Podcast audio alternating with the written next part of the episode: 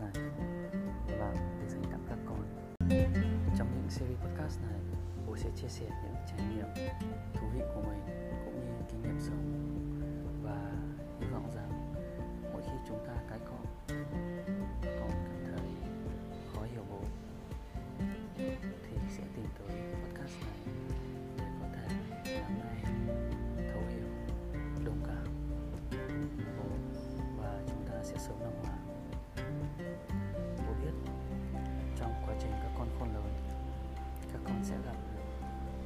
gặp nhiều khó khăn và vấn đề mà có thể khó chia sẻ với bố hoặc mẹ. Vậy thì qua những podcast này, bố hy vọng rằng các con có thể tìm được những giải pháp cho những cái vấn đề của các con, những câu trả lời cho sự thắc mắc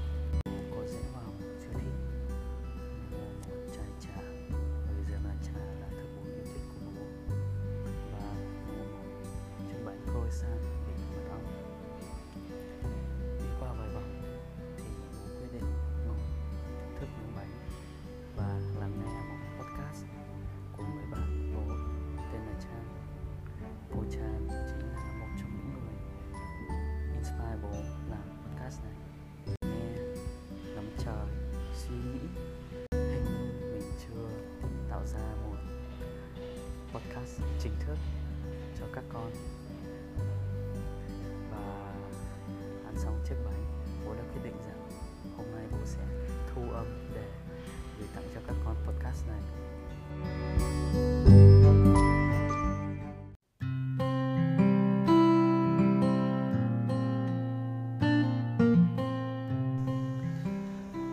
Và hôm nay bố sẽ kể cho các con câu chuyện có tựa đề Cô hàng xóm sinh với em chó bom chung cư tôi. Như thường lệ, hôm nay bố xuống đường tập thể dục sáng. Trong thang máy, bố gặp cô hàng xóm. Người con gái mỗi sáng sẽ diện rất nhiều trang phục ngủ xuống dưới chung cư.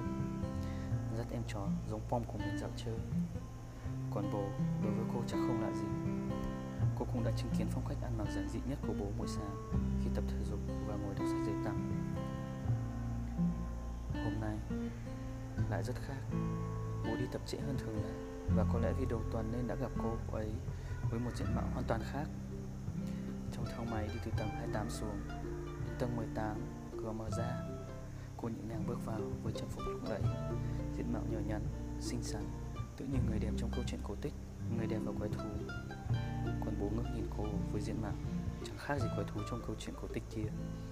Vì đã hơn hai tháng chưa được cắt tóc trước khi cô bước vào, trong thang cũng đã có vài người, một anh chàng, cụ bà và một đứa trẻ.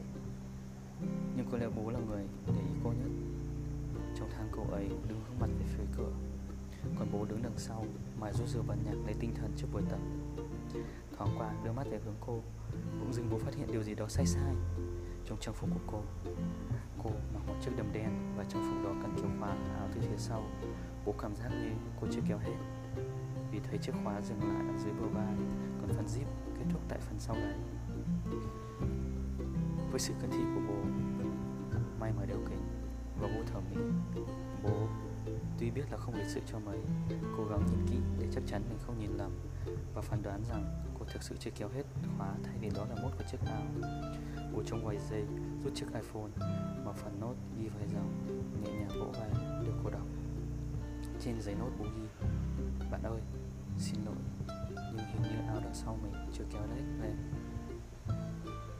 từ hai tay cầm điện thoại, cô lấy một tay đưa về phía sau và một cách rất thành thạo, kéo chiếc khóa lên một cách nhanh chóng.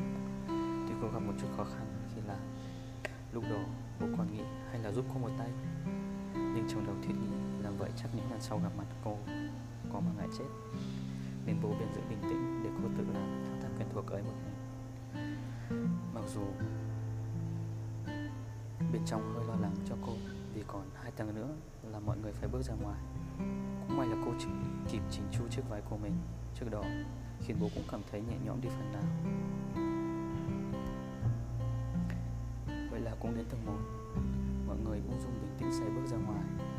Còn cô lúc đó tựa như cô gái lọt lem và đúng 12 giờ không không. Phải, nhanh chóng rời khỏi hoàng tử vì ngại biết, vì ngại che biết thân phận của mình cô hàng xóm chung cư, nhà chúng ta vội chạy ra ngoài. Không quên việc cái cúi đầu nhẹ thay lời cảm ơn trước khi bước ra khỏi cửa. Mặc dù đi guốc cô vội chạy và đồng thời buông tóc xuống, giữ đi sự ngại ngùng của mình. Có lẽ, lần gặp mặt sắp tới của hai người chắc sẽ khá thú vị. Vì bố, rốt cuộc hôm nay quyết định tìm bằng được tiệm cắt tóc. Trong những thời điểm dịch giãn này, để chính chu lại diện mạo của mình, để dù không đẹp bằng anh hoàng tình điển trai như anh lao công hay anh phi công hà nội, ngày 21 tháng 6 2021 và đây là một câu chuyện thật. Bố không biết người con gái này có phải là định mệnh và có phải là mẹ của các con tương lai hay không. Nhưng đó là một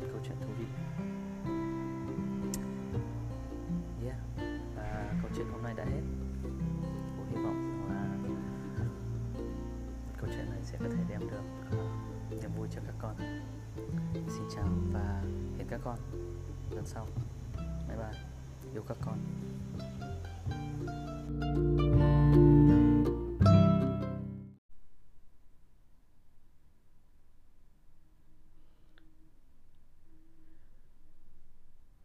Yeah, xin chào các bạn.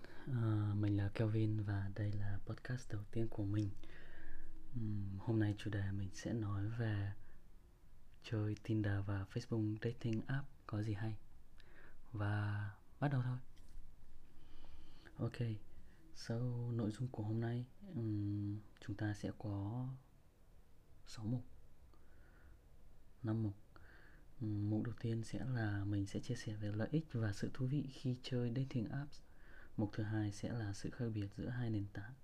Mục thứ ba sẽ là chia sẻ một hai câu chuyện và mục thứ tư sẽ là cách tạo profile và hình ảnh và mục cuối sẽ là Q&A.